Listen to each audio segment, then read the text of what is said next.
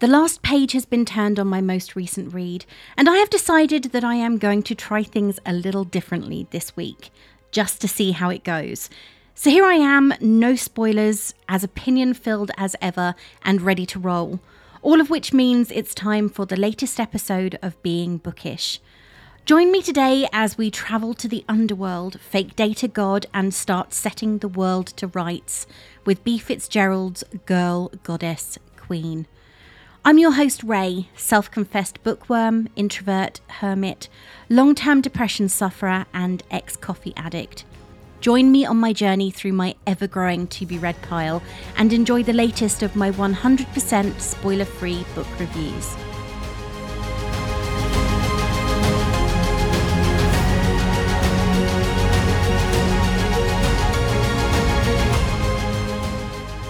What? I hear you say? Another YA fantasy? Really? I know, but my thoughts and views on it are currently so fresh in my head that I need to talk about it. The curse of being a woman of a certain age and all that. Despite only having come out a few weeks ago, Girl Goddess Queen has already gained something of a cult following, with images and videos of the book appearing pretty much everywhere. But to be fair, it is probably one of the most beautiful naked hardbacks I have seen in years. For some reason, the finish reminds me a lot of the Ladybird classic hardback kids books I used to get.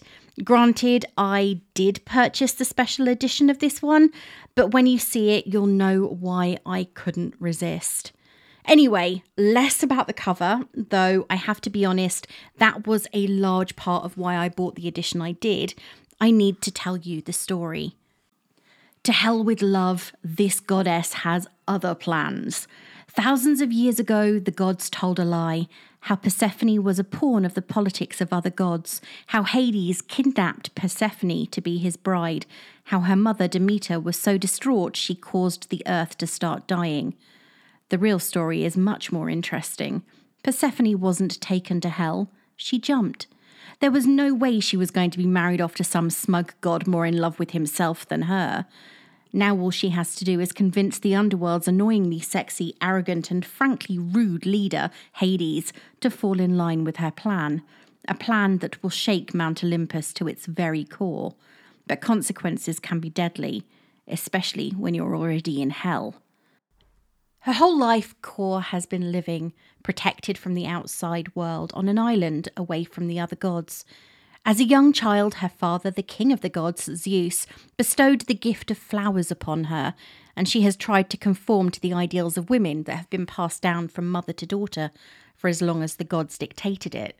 Her own mother Demeter is possessive, hypercritical, and instead of encouraging her daughter to reach her potential, she seems intent on pushing her down until she is merely another woman who obeys the whims of her husband. Not that Demeter has a husband of her own. The worst thing about her mother and the lessons she teaches is that they appear to be so contradictory. On the one hand, she is showing examples of how men are evil and cruel, using the example Zeus and his treatment of women as part of the lesson. Then, on the other, she is telling Kore that she needs to be perfect and gentle and kind and become the ideal wife. It's understandable then that Kore is not satisfied with this particular rule and subtly plans to undermine it at the first opportunity. Her father Zeus is uninterested in his daughter because she is just another child and the only value she has is as a bargaining chip. So when the time comes for her to be married off, she is placed on an auctioning block, metaphorical, not literal, as various gods offer up goods in exchange for this goddess of flowers and daughter of the king. No one realizes that Kore has no intention of obeying either of her parents. In fact, the moment that they are both gone and she is alone, she opens a pathway to the underworld and jumps in, demanding Xenia or protection from Hades, the god of the underworld, the king. Hades is less than happy because he has no choice but to grant her request, and now he is stuck with this girl who could very well cause a war between the gods and expose him for the man he is. While wandering through the underworld, ignoring Hades' request that she stay in the room he has reluctantly given her, Kore discovers that things in the underworld are in need of change. Victims of horrific crimes are expected to exist behind beside those who committed them. Kore understands that this is wrong and without intending to, originally at least, sets about making alterations to Hades' kingdom. In the beginning, there is a considerable amount of animosity and tension between these two reluctant housemates. Kore doesn't feel exactly trapped, but she also hates that this was her only option to escape the fate that her parents had decided for her. And Hades is unhappy that he is stuck with a house guest he is growing attracted to, despite his misgivings. When it becomes clear that her parents believe she has been taken by force, though they know not where, Hades and Kore hatch a plan that is going to set Olympus on fire when Zeus's wrath reaches them. They are going to get married, and Kore will become the queen of the underworld, a power to be reckoned with. It's at this point that Kore, which actually means the maiden, a further insult from her father, becomes Persephone and she truly becomes the mistress of her own fate, realizing that her true power isn't only all about the flowers.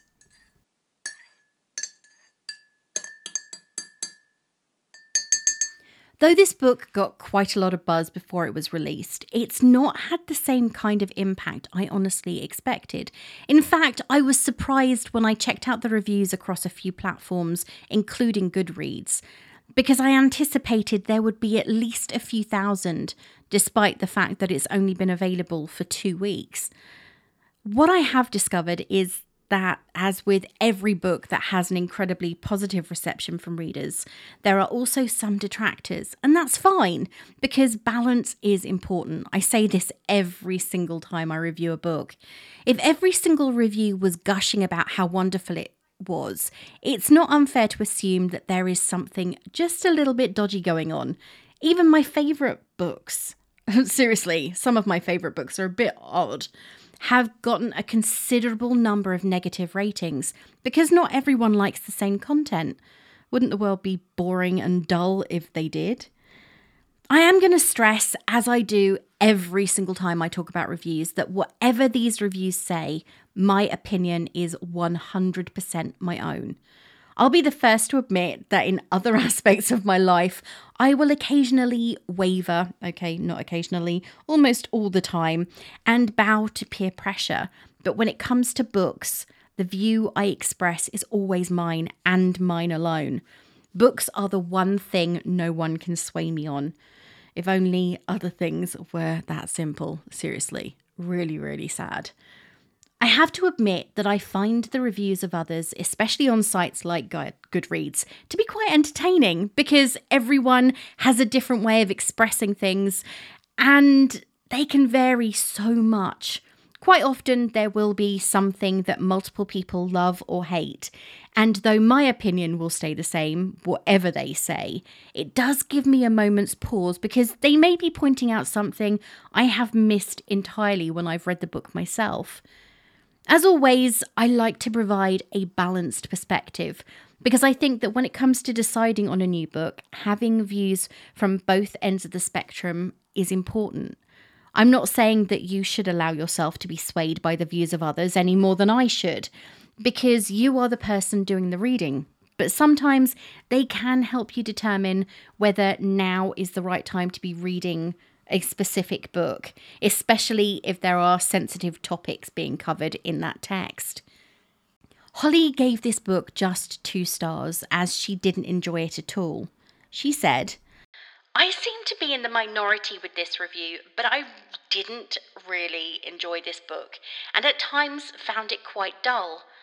I adore a Hades and Persephone retelling, and I have read my fair share of them in my time, but this just felt a little bit flat. I think the premise was there, but the execution just didn't work for me. I think the book's main issue was its length. It had no business being as long as it was, and it was bogged down with a lot of filler. I felt like every scene was dragged out between chapters, and it would have worked better if it was dual perspective. I also don't think there was much chemistry between Hades and Kore. Hades basically warmed up to Kore at around 35% of the book, and after that he was just boring. The god of death and the king of the underworld is meant to have some kind of bite to him, and this guy was the equivalent to a fluffy rabbit. I wanted more from him and from Kore. There was little banter, tension, or even believability. I did like the writing, and I would pick up something by this author again, which is why I gave this two stars. Not a recommendation from me, sadly. This book was released on the 20th of July, which means as I record this, it's been a little over two weeks since the hardback hit the shelves. So far, it's collected 642 ratings and 223 full reviews, which, in comparison with some of the other books I've looked at this year, especially Fourth Wing, which as of right now has 300,797 ratings and a little under 57,000 written reviews, is a rather low number but the book is a babe in arms in comparison with that one, and no doubt that number will grow quite rapidly. The overall score for the book is currently 4.26 out of 5 on Goodreads, and 84% of the ratings are 4 and 5 stars, which is definitely a positive sign. A little under 4% of the ratings are 1 and 2 stars, which, given the fact that there aren't that many full reviews right now, made it quite difficult to find a negative one. A considerable number of the reviews that I looked up highlighted that they hadn't even finished the book, or else the reviews themselves were very short, one liners in many cases. As you will know from a previous episode, I struggle with DNF reviews because they are judging a book on the fact that they were unable to finish it.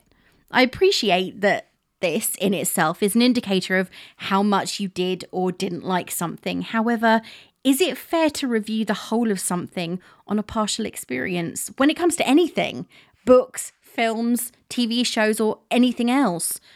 As I mentioned earlier, I tend to notice patterns in reviews, and these were no different. There were just 23 ratings with lower scores, and those who had written full reviews seemed to have similar qualms when it came to the story the length, the pacing, and the characterization of Hades, our dark god of the underworld. Hades was too fluffy. It was okay, I guess, but why is Hades just a disinterested book boy? Hades went from being respectful to a horn dog. Like she is talking about how stressed she is, and he is like, "Oh yeah, but but sex though." This flip happened in one chapter. Yes, it is a rather long book at just under 500 pages, and there are certain things that I would have loved to change about Hades' characterization, but then I remind myself that A, I am not the target audience, as I am definitely not YA anymore, sadly. And B, the author herself admitted that she had to change a lot because the original myth is not exactly romance friendly and definitely not suitable for a YA audience. Despite a number of readers having issue with the book, disliking the characterization and finding the modern speech pattern use disruptive, the book has scored well with many, and the hype across social media hasn't harmed it any.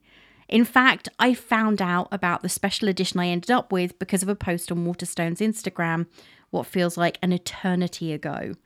As I have said before, being hyped can actually damage a book because people will expect far more from it when it's being raved about than they will about another book that has a somewhat silent release.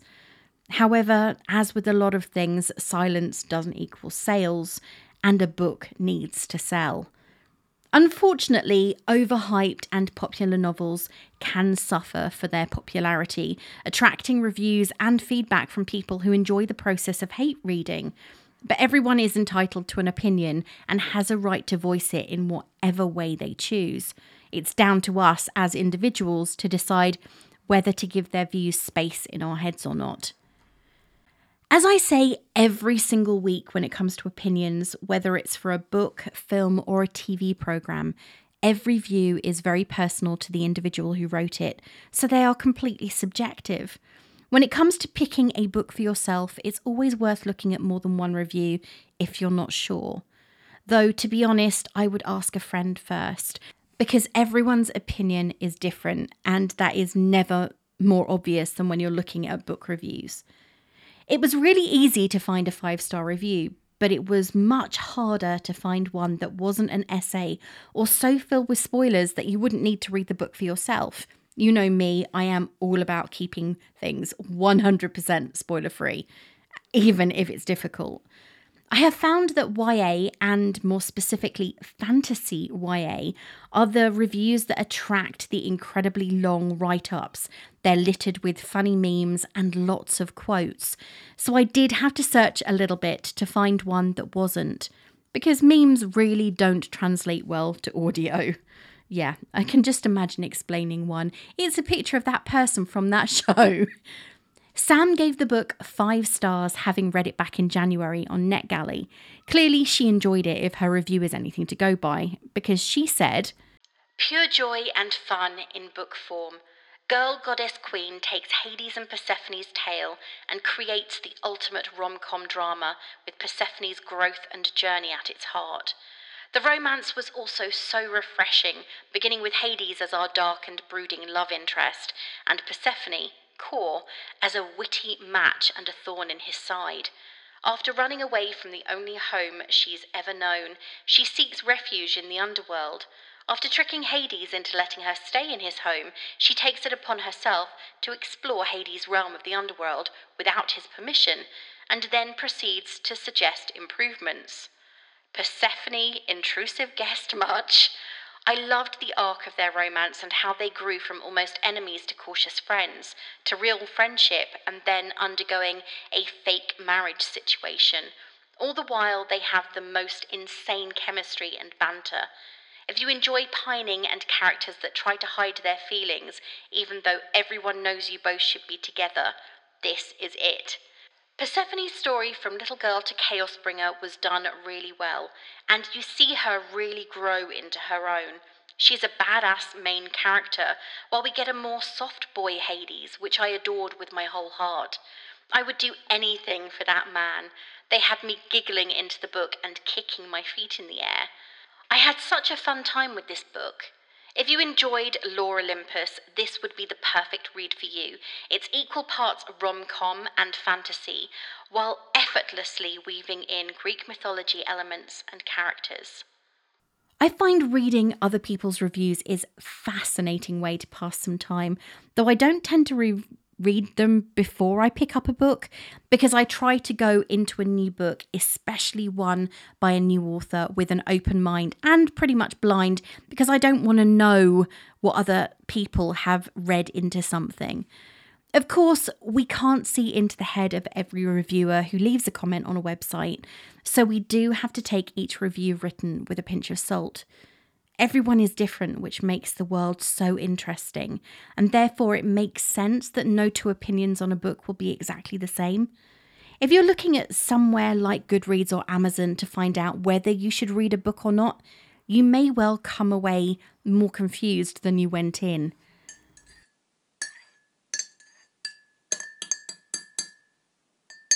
Anyway, now I've told you about other people's views, let's get down to it here are my thoughts on Girl Goddess Queen by Bea Fitzgerald. Completely spoiler free and 100% honest, though they may get a little bit into Greek mythology territory here. Did I like the book? This time I didn't even wait to pick up the hyped book. I received it on release day and was reading it before the week was through. I even rushed through a few of the books I needed to review in order to get to this one quicker.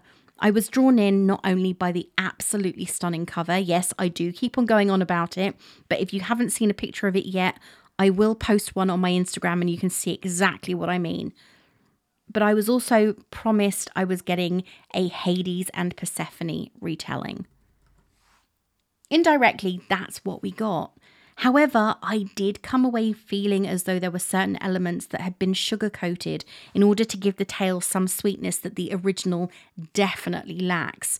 Because the myth, as written by Homer, Ovid, Hesiod, and others, is far from fluffy. I'm not sure if you need a refresher or not, but here goes, just because I can, and my myth loving heart enjoys any opportunity to share. Kronos, the Titan, was told that he would be destroyed by one of his children, so when he and his sister wife Rhea had children, he devoured them so the prophecy could not come to pass. Unfortunately, he failed to take into account that Rhea wouldn't take too kindly to her children being eaten, and on the birth of her youngest son Zeus, she hid him away and gave her husband a rock wrapped in swaddling. When he grew up, their youngest child returned and freed his siblings from their prison in their father, thus fulfilling the prophecy. Okay, you may now be thinking, Ray, what the heck has this got to do with Hades and Persephone? Bear with me, I promise I am going to get there. Zeus was an all round jerk. He married one of his sisters, Hera, and subsequently cheated on her multiple times with gods and mortals alike, including with another sister, Demeter, goddess of the harvest. Demeter gave birth to their daughter Persephone and was, to all intent and purpose, an incredibly possessive and protective mother who loved her daughter above all else. There are various other myths that make this whole incestuous thing much worse, including one version of the tale where Zeus becomes the grandfather, father, great uncle, and uncle of children he has with his daughter.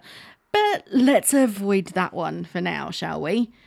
When Persephone reaches womanhood, probably a little bit before, as this is ancient Greece we're talking about here, her uncle Hades grows enamoured of her and kidnaps her, pulling her into the underworld, where he forces her to stay and become his consort. Demeter is furious and grieving the loss of her only child, so she orders Zeus to arrange for Persephone to be returned to her. All the while, the earth is dying and people are suffering because she is not producing food for the harvest. Hades isn't having any of this. He stole Persephone and she's his fair and square, and Zeus agrees. But with a grieving mother ignoring her responsibility to the humans, he has to do something to placate her. So he tells Demeter that if Persephone hasn't eaten anything in the underworld, she can be returned to live with her mother. Oh, did I forget to mention the little bit that essentially Persephone is being starved of food while living in the underworld because to eat something means that she can never leave? Yeah, there's that additional little bit for you to swallow, or not, as the case may be. Persephone gets so hungry that she gives in to temptation and eats six pomegranate seeds. And knowing this, Hades is jubilant. But realizing that the world and its people will suffer if he doesn't do something, Zeus bargains and persuades all parties involved that Persephone will spend half the year on Earth and the rest in Hades with her husband. So there you have it, the original myth, or a facsimile of it, far simplified, of course. As with many myths, Roman, Greek, Norse, and Celtic, plus more, there is a lot of incest and removal of female autonomy. In fact, mythology in general is incredibly misogynistic. There's no avoiding it, which is why there have been so many retellings with a more feminist bent, because the women aren't completely helpless in these tales, though there are some, Medusa and Athena, I am looking at you, which highlight how women were treated as possessions during this particular period of history. Knowing that story, you can see why Bea Fitzgerald wasn't ever going to be able to make that something that was YA suitable. Sure, there are a number of things that could have been used differently, but her version of Persephone is standing up for herself, taking charge of her life, and ensuring that no one can manipulate her into doing things against her will again. I think that one of the lower rated reviews mentioned that this was a Twilight style retelling of the myth, and to a degree, they weren't wrong. I can't help thinking that the emo boy version of Hades is what elicited this particular opinion. As someone who has spent a long time studying mythology, both Greek and Roman, something I have mentioned so often you are likely sick of hearing me say it, I found that once I separated the original myth that I have always found fascinating from the story that Fitzgerald was telling, it was easy to enjoy the book for what it was. The book was admittedly a little longer than I felt it needed to be, especially when the character development was so tight and so close to the beginning. The extra pages didn't offer any further insight into our two lovebirds, reluctant or otherwise. Hades and Persephone's interactions were amusing, Though their feelings towards each other changed so often, it felt like I was travelling on a roller coaster, constantly swinging from, oh my god, I love him, to, I don't want to talk to him. For a girl who is not only plotting the downfall of her father, but potentially also a complete takeover, Persephone sometimes comes across as rather immature, and she definitely has that I'm not like other girls vibe but she somehow manages to carry it off without coming across as constantly obnoxious. One of my favourite moments in the book is when, at her wedding and coronation, she crowns herself, making it clear to everyone that she is not going to bow down to any king, whether they are her husband or her father. She is finally going to take control of her life and woe betide anyone who thinks differently.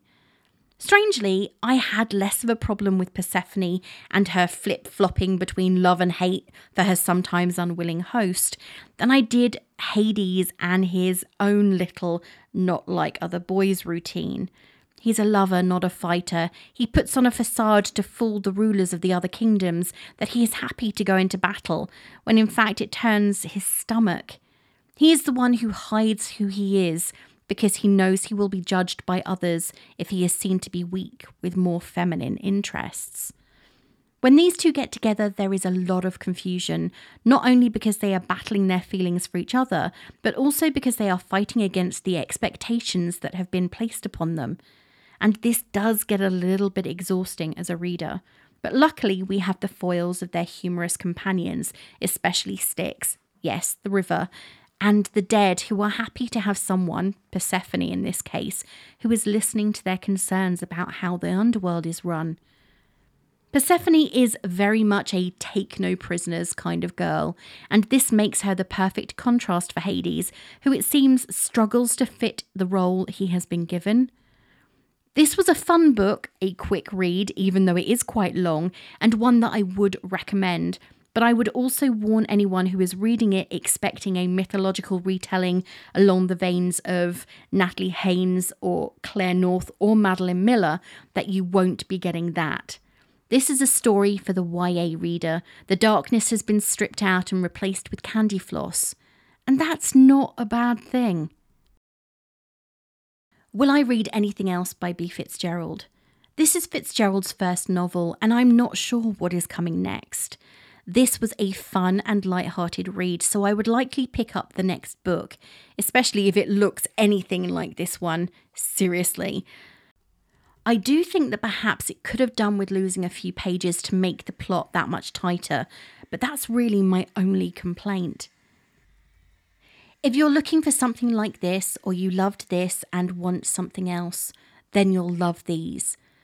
There are so many mythological retellings available now, with more soon still to be released. I am keeping my ear firmly to the ground for the first whispers about a release date for Madeline Miller's own Persephone and Hades retelling, but I am not going to hold my breath for that to be any time soon. I mean, seriously, there was six years between the Song of Achilles and Circe, so we've still got a few years to go, or at least a year anyway. Most retellings tend to be somewhat closer to the ancient myth, with small facts changed to suit the fact that the vast majority are told through the eyes of the female characters who were overlooked in the original text. Looking at my ever growing shelf of retellings, most of them are about the humans whose lives were affected by the gods, rather than the gods themselves. Books like The Song of Achilles by Madeline Miller, Stone Blind by Natalie Haynes, and Ithaca by Claire North. When it comes to the writing style, I would say that Herc by Phoenicia Rogerson is likely closest to Girl, Goddess, Queen. It's certainly very different to the other books that I've read in this genre, but I have enjoyed it nonetheless. If you're looking for something with a mythological focus that's written specifically for a YA audience, then I have two recommendations for fans of the Greek characters. Lore by Alexandra Bracken and Threads That Bind by Kika Hatzipoulos. Both of these novels use Greek myth as a starting point and include characters who are descended from Greek heroes and gods.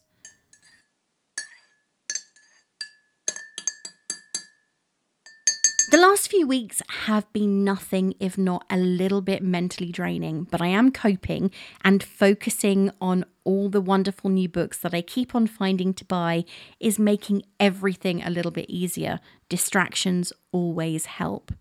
However, if you want to help me to stay distracted, I am more than happy to receive more book recommendations. Seriously, the more the merrier. So if there's a book you've read that you think I'd love, or something you really want to hear me talk about in my spoiler free way, send them on over. I am always interested in being introduced to new books and new authors. This year, my Goodreads is actually more than 50% of the books I've read have been by authors I have never read before, which I'm quite proud of. You can send me an email at beingbookishpod at gmail.com or DM me on Instagram or the site formerly known as Twitter and I will be sure to check it out. Don't forget if you want to hear about new releases and other books I've read and keep up with my reviews, you can sign up for my newsletter, which I promise I will be getting started up again. It's just been an absolutely manic time of late. And you can sign up for that over on my website, beingbookish.co.uk. Well, that's it for this week, and thank you for listening. If you like what you hear, why not share it with your friends and family? And please post a star rating on Apple Podcasts, Spotify, or any of the other podcatchers where you listen. You can follow me on Instagram and threads as Being Bookish Pod, on TikTok as Being Bookish Reviews, and on X, oh God, I really don't like that name, as Being underscore Bookish or you can check out my website for the podcast back catalogue and full written spoiler free book reviews at beingbookish.co.uk. Well, I've got a lot to get ready for next week, and another new book has literally just been posted through the letterbox by Mr. Postman. So until next time, this is me saying farewell.